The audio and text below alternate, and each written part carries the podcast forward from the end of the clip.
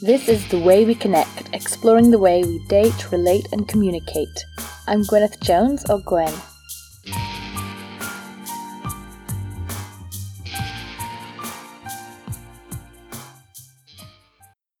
So, I'm getting to a topic that we've probably all been connected to in some way, and that is cheating. So, why do people cheat? BBC Why Factor recently had an episode where they talked about why people cheat. And apart from the usual theories about, oh, you know, somebody wanted more attention and love, the other person wasn't giving it, someone wanted to explore their identities and themselves, the BBC went into a discussion about how a certain gene in prairie voles determined whether they'd be monogamous or promiscuous. They even suggest that things like being an extrovert or being overly sexual can determine whether we cheat or not. They even talk about impulse control. It was kind of a difficult listen. But what we don't talk about is why is cheating such a taboo? Why does society insist on making us pathologize cheating as if it signals that something is wrong with us or wrong with the relationship? Why do we have episodes called Why Do People Cheat? When I thought about making this episode, I originally had planned to look at why people cheat, but after having this conversation with my guest Kira, I changed my mind. I want to look instead at how being cheated on changed one person's entire perspective on monogamy. And I wanted to maybe also ask why don't people cheat? So today I'm going to introduce you to my guest Kira and we're going to follow their journey from monogamy to non monogamy. My name is Kira Williams. I'm a PhD, I guess, and I'm a genderqueer trans woman whose pronouns are they, them. I live in Canada, um, in Kitchener Waterloo, which is a, a region in southwestern Ontario. I uh, live and work as an academic, basically, so I do research for a living. I was initially monogamous for quite some time. I didn't really know there was any kind of alternative. I uh, kind of just slipped into it because that's what I was taught to do. And um, I tried really hard to be monogamous, to be honest with you. I tried really hard to live the idealized relationships that were associated with monogamy. In particular, the term amatonormativity, I think, stands out to me, which is the idea that basically there's this one idealized type of relationship and that that's kind of what you want to aspire to. But what changed? Well um, i have to say that there are actually a few relationships that i think slowly pushed me towards this direction but i think the biggest one honestly was actually my current relationship with my wife. However i should also add that uh, i think my last monogamous relationship i think was the one that really opened my eyes to how i kind of want to practice relationships in general and my perspectives towards them most names are changed to protect people's identities. So, what relationship started Kira on their journey to non monogamy? Rebecca and I um, had a, about a two year relationship. That was actually my first, I guess you could say, long term relationship, and I was still in high school. And um, I have to say that I struggled really hard in this relationship, um, mainly because I actually didn't know how to practice society's expectations with respect to relationships themselves. So for instance, a lot of the things that people take for granted. And uh, it actually was very hard to learn how to do this. And on top of that, I'm trans, as I've noted, and I wasn't out at the time. So it was like I was being pushed really hard to be in what I called boyfriend mode. So it was kind of like people were pushing these social expectations on me, not only to be monogamous, but also to kind of try and fulfill the rules that are ascribed to men and masculine people in that kind of context. So, what was really interesting about that was navigating my feelings with respect to those practices. And at the time, I found myself continually uncomfortable with how I kind of practiced my relationship with Rebecca. And it's not because anything to do with Rebecca herself. She's a wonderful person, and I'm very grateful we had this relationship together. But the thing is, is that sometimes we'd run into situations together where essentially, how should I say it, our perspectives didn't quite line up. Rebecca thought that I would be jealous, for instance, if she got closer to other other what she perceived as men at the time and she thought that basically making me jealous was a way of pushing me to be closer with her, for example. And I know this is not true of all non monogamous people, but for me, I've actually never concretely felt jealousy before. So the strange thing was, I was continually being pushed to kind of enact this overprotectiveness and jealousy. But it always just kind of stuck out to me that what I really wanted was for Rebecca to be able to open her heart to other people and to kind of connect with them. And I was actually kind of happy when when she did which kind of led us to odds at each other because um, essentially, you know, she would try and push me towards being more and more monogamous. And it was like whenever she would do acts that kind of push the boundaries of monogamy, I actually would kind of applaud her. And I would think that this is exciting in a way, like kind of a kind of a way that I wanted to do relationships. But at the time, I lacked the terminology and understanding that I do now. So all I could really say was that some things felt right, you know, and some things didn't quite feel right. And, you know, being with only one person and essentially trying to force all of my needs and wants onto that one person didn't feel right at the time. One day, Rebecca actually came to me and she told me that she, you know, her ideal with me was to get married and have a family. And I remember that day because um, that was the first time I really realized that I didn't really want to get married in a way, or at least in the traditional sense. And I didn't really want to have a family either. I'm guessing that didn't work out because you had very different things that you wanted from a relationship. Yeah, absolutely. And at the time, it was hard for us to communicate those differences. And a lot of that was my fault, honestly, because I was still struggling to grapple with these feelings. Mainly because when you lack the vocabulary for what you're experiencing, it can be very difficult to communicate it to other people. So, on the one hand, we both knew that we were better off kind of moving in our own direction. But at the same time, I think most people know how it is. When you're close to somebody and you love them, it, it can be hard to have a change, especially something that can be an anxiety provoking situation. So, we started with a relationship where jealousy just wasn't having the intended effect. In fact, it was possibly creating what a lot of non monogamous people call compersion, which is defined as the joy that you feel when your partner is receiving joy or love from somebody else, kind of being happy for somebody. It's an interesting idea that flies in the face of our normal ideas about relationships. So your partner starts to fall in love with someone else and you feel warm and fuzzy and happy for them instead of jealous and threatened. So, then there was Deanna. Deanna and I actually kind of we're not only monogamous, but we pushed the limits, I think, of monogamy in a sense that we really wanted to live very hard on this stereotype of what monogamy was supposed to be. In particular, we had kind of had this notion that when you're monogamous and you're close, that you don't need other relations with most other people because you should fulfill your needs and wants through the relationship that you have with each other. And in hindsight, I know that's not a very good way to practice monogamy, and I know that many people practice it differently. I'm grateful for that but the way that we practiced it was kind of toxic to both of us. And we tried very hard to live up to this ideal. We loved each other very much. But ultimately, I think what happened is that by closing our hearts off to other people, we actually started to hurt each other and ourselves. And um, our relationship kind of took a nosedive pretty, I wouldn't say early on, maybe, but I think after a year or so. And we tried very hard to kind of revitalize it through new ways of interacting with each other. But I think ultimately the gap was that we were not growing or nurturing ourselves as beings, and essentially that kind of disconnected us not only from everyone else but from each other. So you're saying that you neglected friendships as well? Yeah, it was just everybody got kind of put on the back burner. everyone got the cut.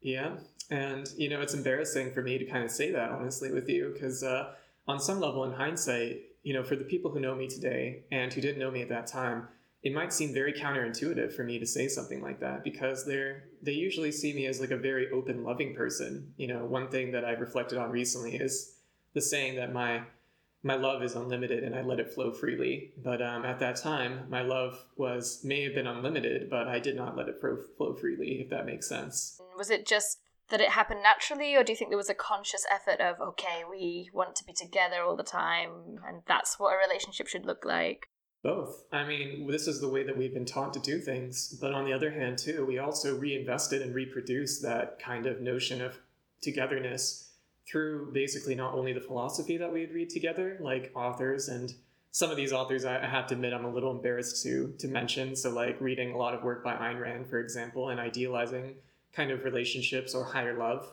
but in any event, you know, reading philosophy works by, you know, people who would talk about the nature of love and the structure of it with respect to monogamy. And we kind of saw each other and we wanted to embody and practice this form of really close intimacy with each other. We loved each other so much that we thought this was the right way to go, even though in the end, I think that it kind of hurt us. So, on the one hand, it was like, yes, we were trying to consciously create that situation. But on the other hand, I mean, we didn't really know any better. I think that's what we were taught to do hmm, it's almost this idea that you know a fire without getting oxygen eventually dies out right? So if it's just two of you with no other input from the outside world i think it's quite hard to grow in any way. Yeah fair. I mean when you cut off and make it a closed system then essentially you create a dynamic equilibrium that exists inside the closed system but we both know that the universe is structured so that essentially entropy is a property i guess of matter in a way. So we know that, you know, if you close off a system, things start to basically have less and less complexity on some level.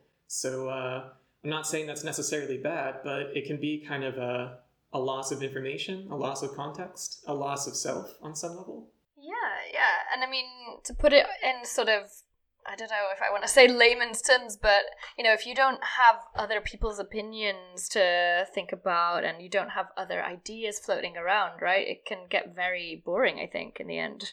Yeah, absolutely. I think that we were meant to be connected to other people. And I'm not saying, like, how should I say it, how many people or what ways we should be. I'm no anthropologist, to be honest with you.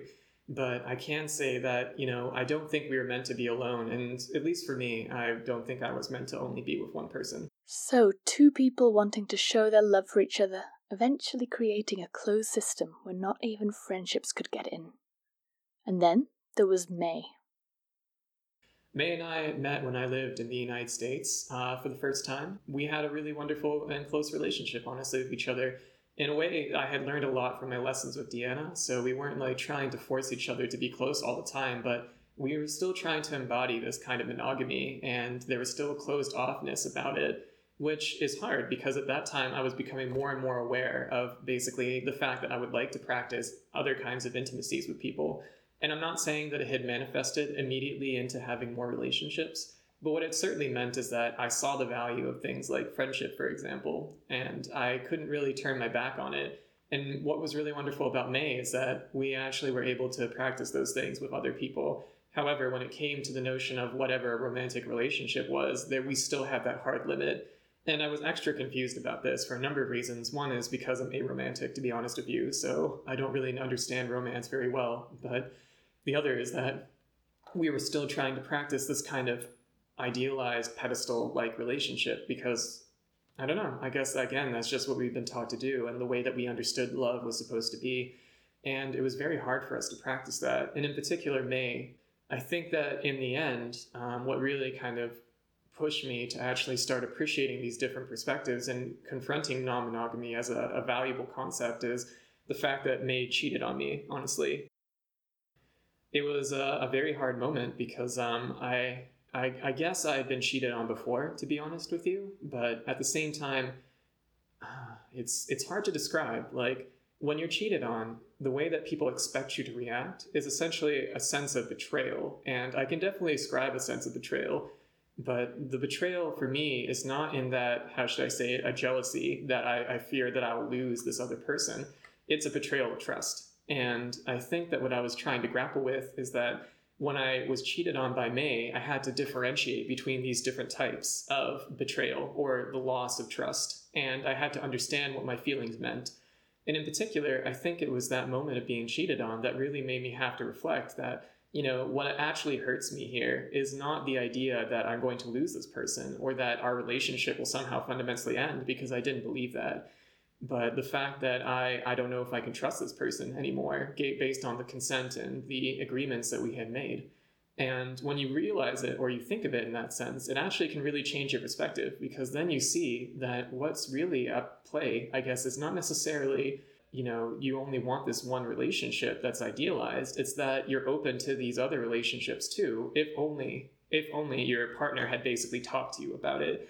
If only there had been some form of consensual communication and once i saw that i i couldn't really go back and i kind of told her what i told you now that i was upset and i felt betrayed and that the main reason was because my trust had been broken and i didn't know if i could reestablish my trust for my own reasons i had my own personal issues with trust but the thing was is I told her that we couldn't be together anymore because I could not trust her, so I broke up. I think she handled it well. I think that she took responsibility for her actions. And in a way, I almost wondered if she was struggling with non monogamy too. Not because I'm saying that she turned out to be non monogamous. In fact, I think she turned out to be monogamous anyway.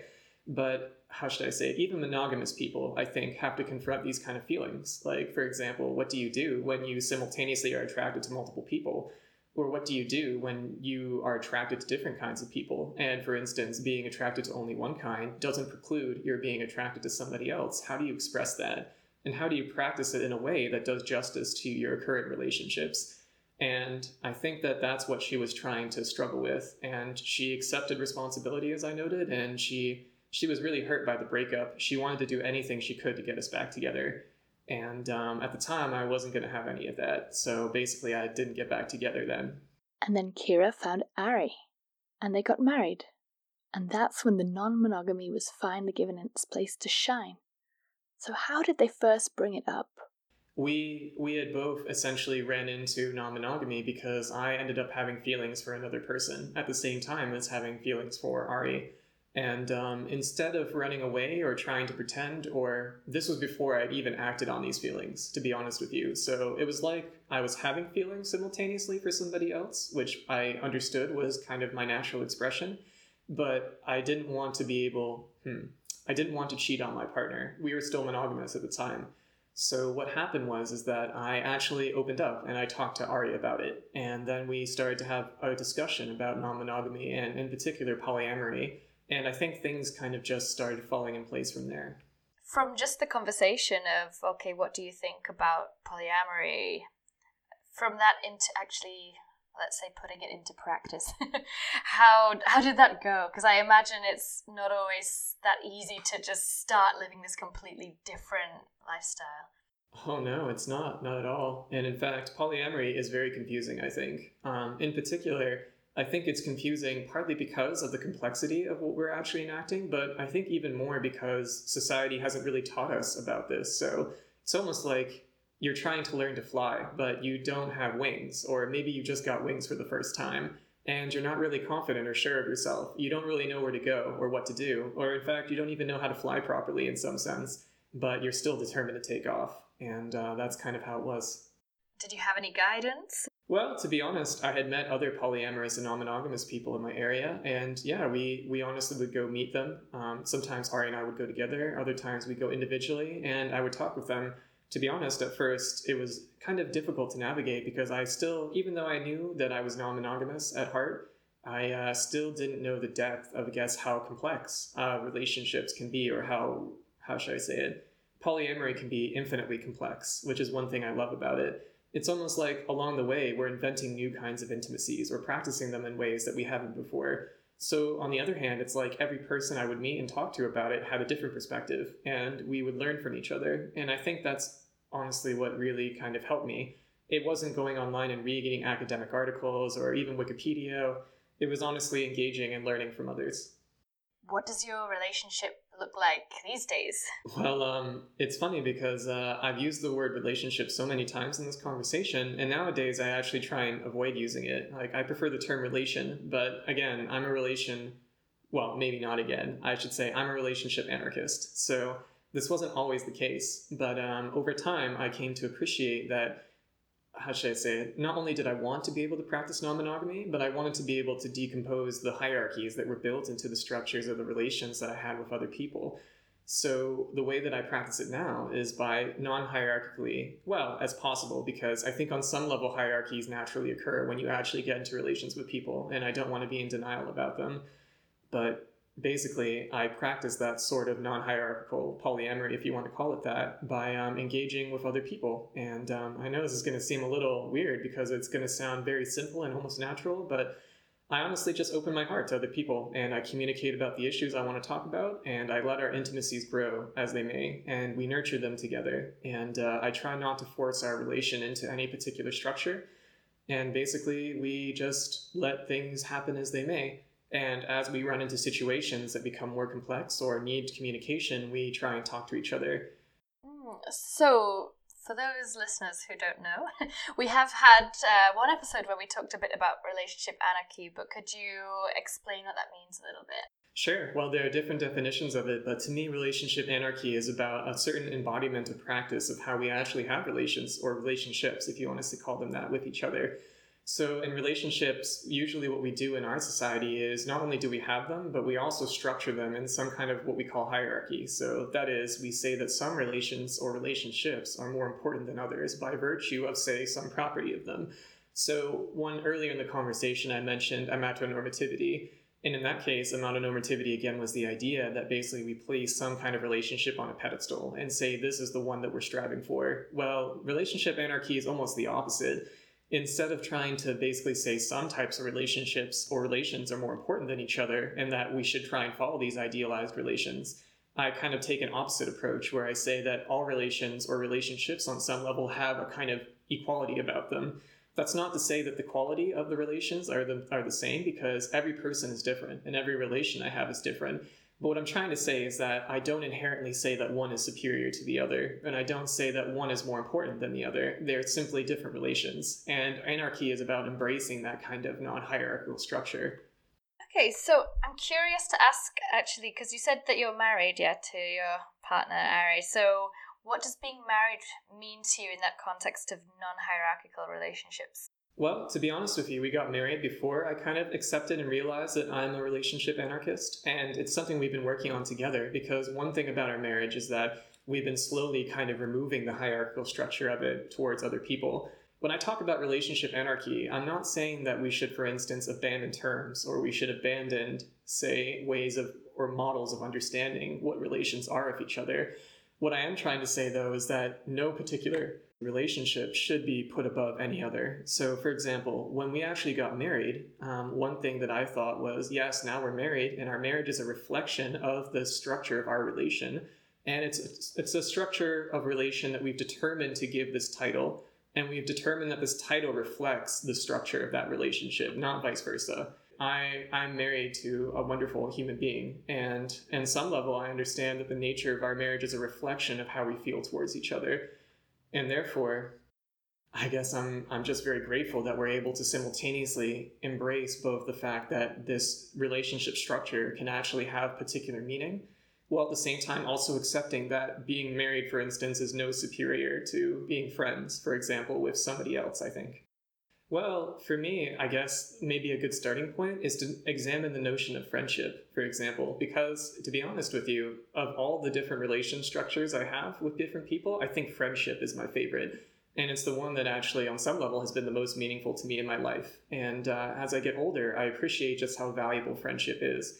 Now, um, on the internet, you know, my social circles, I see memes that go around and they talk about how friendship itself can actually just be as meaningful and fulfilling as a romantic relationship that might seem deeply counterintuitive because we've spent our entire lives pursuing quite the opposite. In fact, we've been taught, as you've kind of noted with this programming, that friendship itself has boundaries that cannot be crossed, essentially. And now, um, what I'm not trying to say is that we should have relations without boundaries, but what I am saying is that there's a certain idea or structural way of framing what a friendship is supposed to be.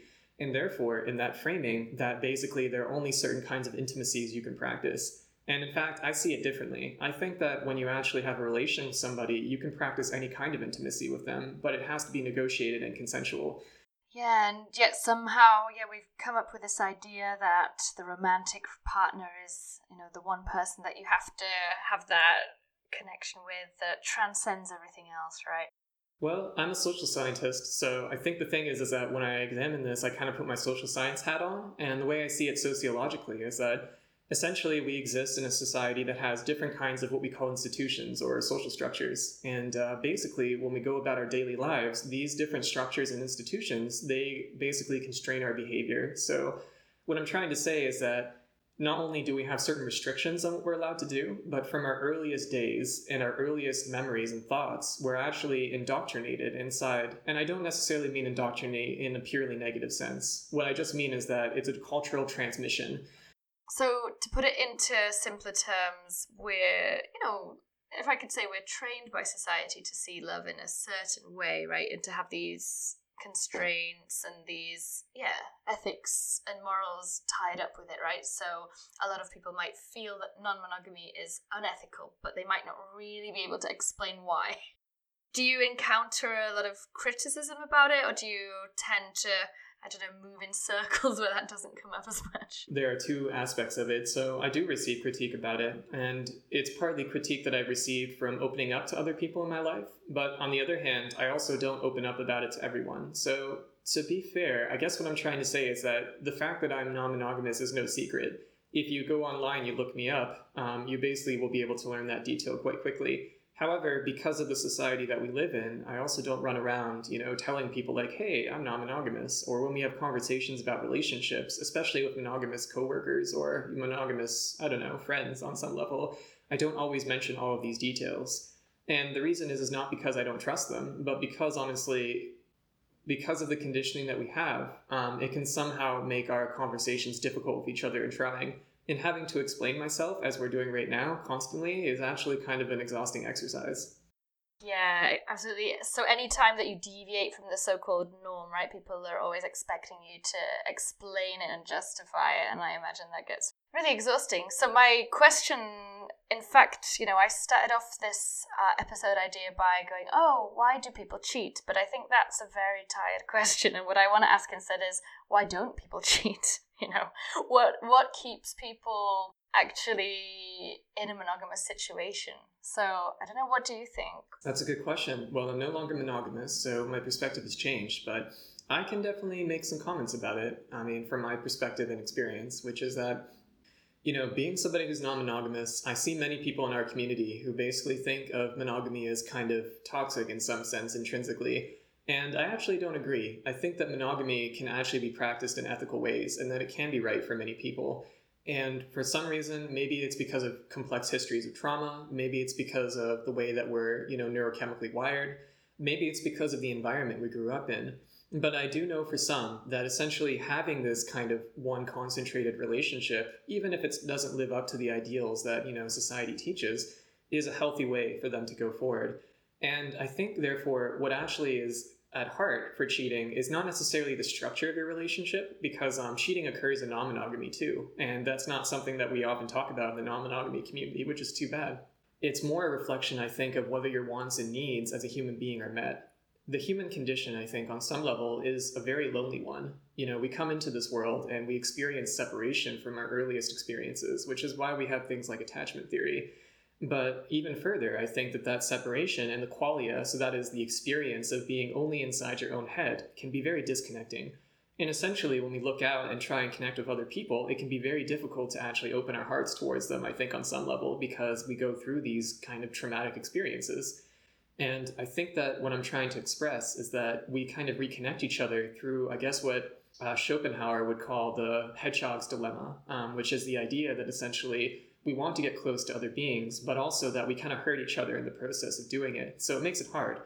And I think that when you're going to cheat on somebody or you're thinking about it, it's because usually your wants and needs are not being met in some sense. And um, sometimes it's more difficult to actually express not having your wants and needs met because it will produce an anxiety provoking situation than to simply honestly cheat. And I can definitely appreciate this because I'm not saying I've cheated before, but what I am saying is that there have definitely been moments where it could have happened. And uh, it was partly because, at least for me, my wants and needs were not being fully met.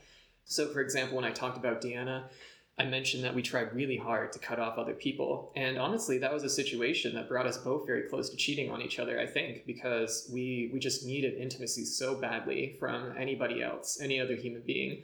And we considered, and of course, cheating is contextual, right? So, what we considered cheating was basically having this kind of emotional intimacy with anyone.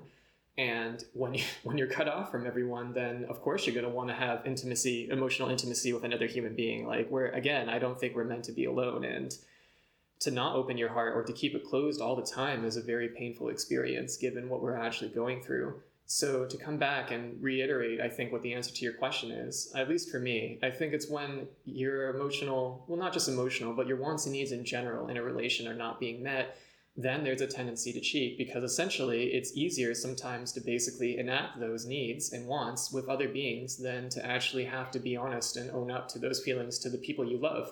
Mainly because I think honestly you don't want to hurt them. Yeah, I mean, a lot of what I read is that different needs are not being met, right? And it could be the need for closeness, but it can also be the need for freedom and autonomy on the other hand. So if you feel suffocated in a relationship, you might need to express, you know, your freedom in some other way, right? I'm wondering sort of out loud for those people whose needs are not being met, but they also don't cheat. I mean, obviously, it can be a lack of opportunity as well, but you know, or strong, let's say, moral conditioning, uh, a lot of other things like that that keep people monogamous. Yeah, and you know the way I see it is that how should I say it? I don't think cheating makes you a bad person. I think that we often commit actions that can hurt other people and we often look at them as mistakes. And in fact, if we call them mistakes, maybe they are. But I think that just because you cheat on somebody doesn't define you as a person. So, for example, I don't hold it against me that, you know, she cheated on me once upon a time because I understand, well, okay. So I what I will say is that she made a bad decision, I think, and it's a decision that really hurt me. But on the other hand, I understand and empathize that as human beings that, you know, just like you were saying, when we don't have these needs met, that we can sometimes make these bad decisions or decisions that hurt others. And I usually think it's not because we're kind of malicious. I think it's because we have good intentions, but we often don't know how to practice them. And this kind of brings us back to non monogamy, I think, because again, we live in a society where we haven't really been taught how to navigate these kind of feelings. So, what do you do? What do you do when your needs aren't being met, but you've been taught that you can only manifest those needs through one relationship? I mean, then you're kind of in a you're you're stuck between a rock and a hard place, to use an English expression because on the one hand you don't want to violate your ethics but on the other hand you don't want to violate your own sense of self absolutely that's that's what's so difficult right and idea that we can only get those needs met from, from one person might lead somebody to maybe cheat have the affair and then transfer all of that neediness onto the new person you know because there can only possibly be one person who can hold all of those things in that way of looking at the world right I, w- I was just going to add that, and you know, like, what, how should I say, it? to each their own. Um, but for me, I find that the idea of putting all my wants and needs onto one person is an impossibly burdensome task. And it's not even because human, you know, there aren't people out there who might be able to manage it. It's just because, like, I, I accept that, you know, maybe it's just me, but I have quite a complex range of wants and needs. And I'm not sure I've ever met a single human being who could honestly meet all of them at the same time. And even if I did, I think that I would still still want to practice non-monogamy, mainly because I, I wouldn't want to concentrate them all onto the responsibility and shoulders of one person.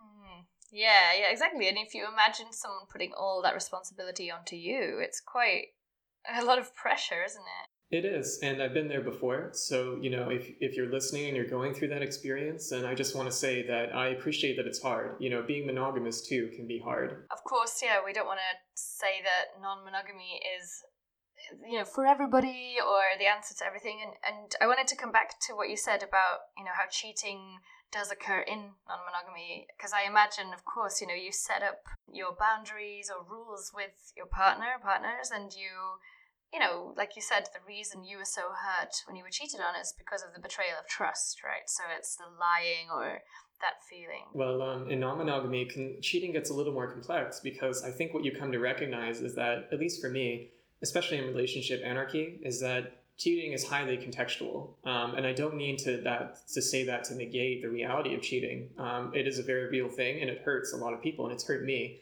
But what I am trying to say is that once you come to practice non monogamy, especially in the way that I am, you come to understand that cheating is something which it depends on the specifics of your relation with each person and essentially the rules that you set out for each other. And for some people, that might sound very daunting because it's like imagine having all these different rule sets with different people and then you want to make sure that you don't violate them.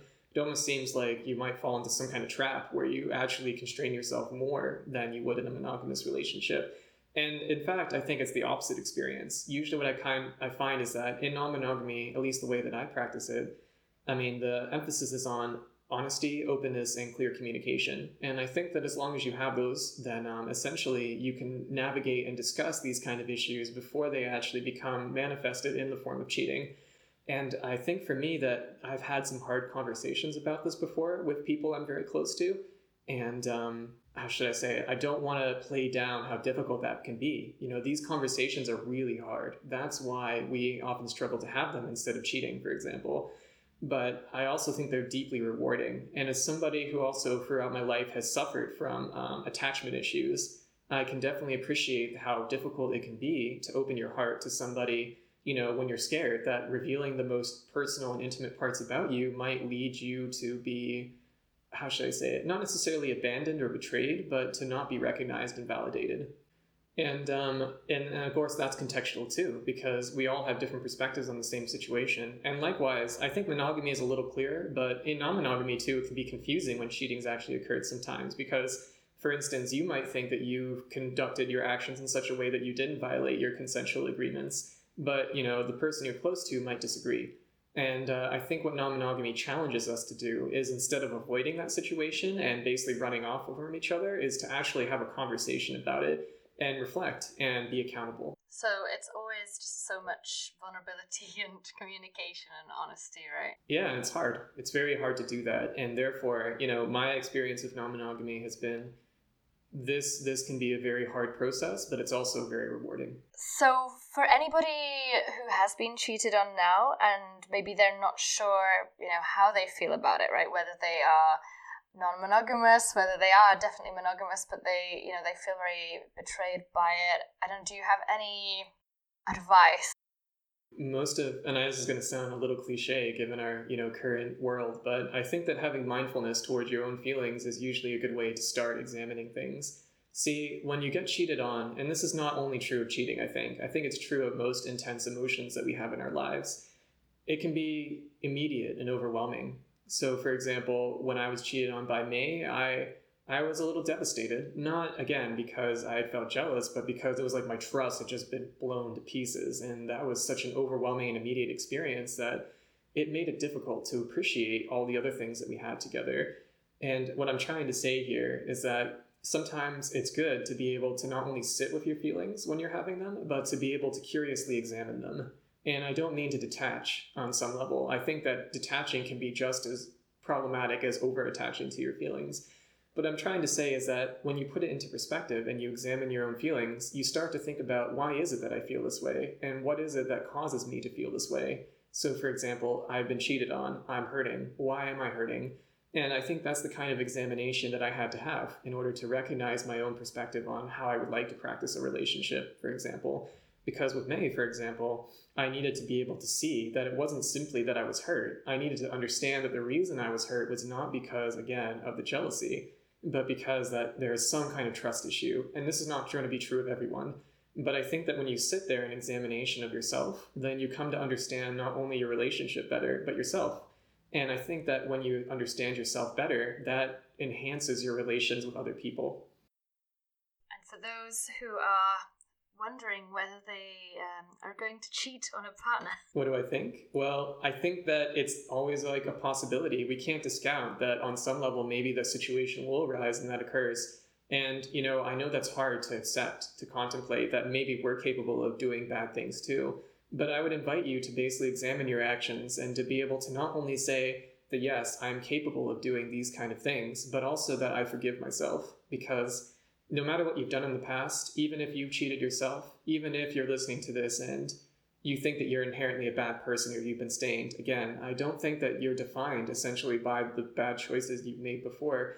And I would encourage you, I think, to not only be able to examine yourself and your feelings, but also to forgive yourself. Because honestly, I think that the best way to truly love somebody else is to be able to love yourself. Well, that is a beautiful note to end on. So, thank you so much for talking to me today. It's been wonderful. Oh, it's my pleasure.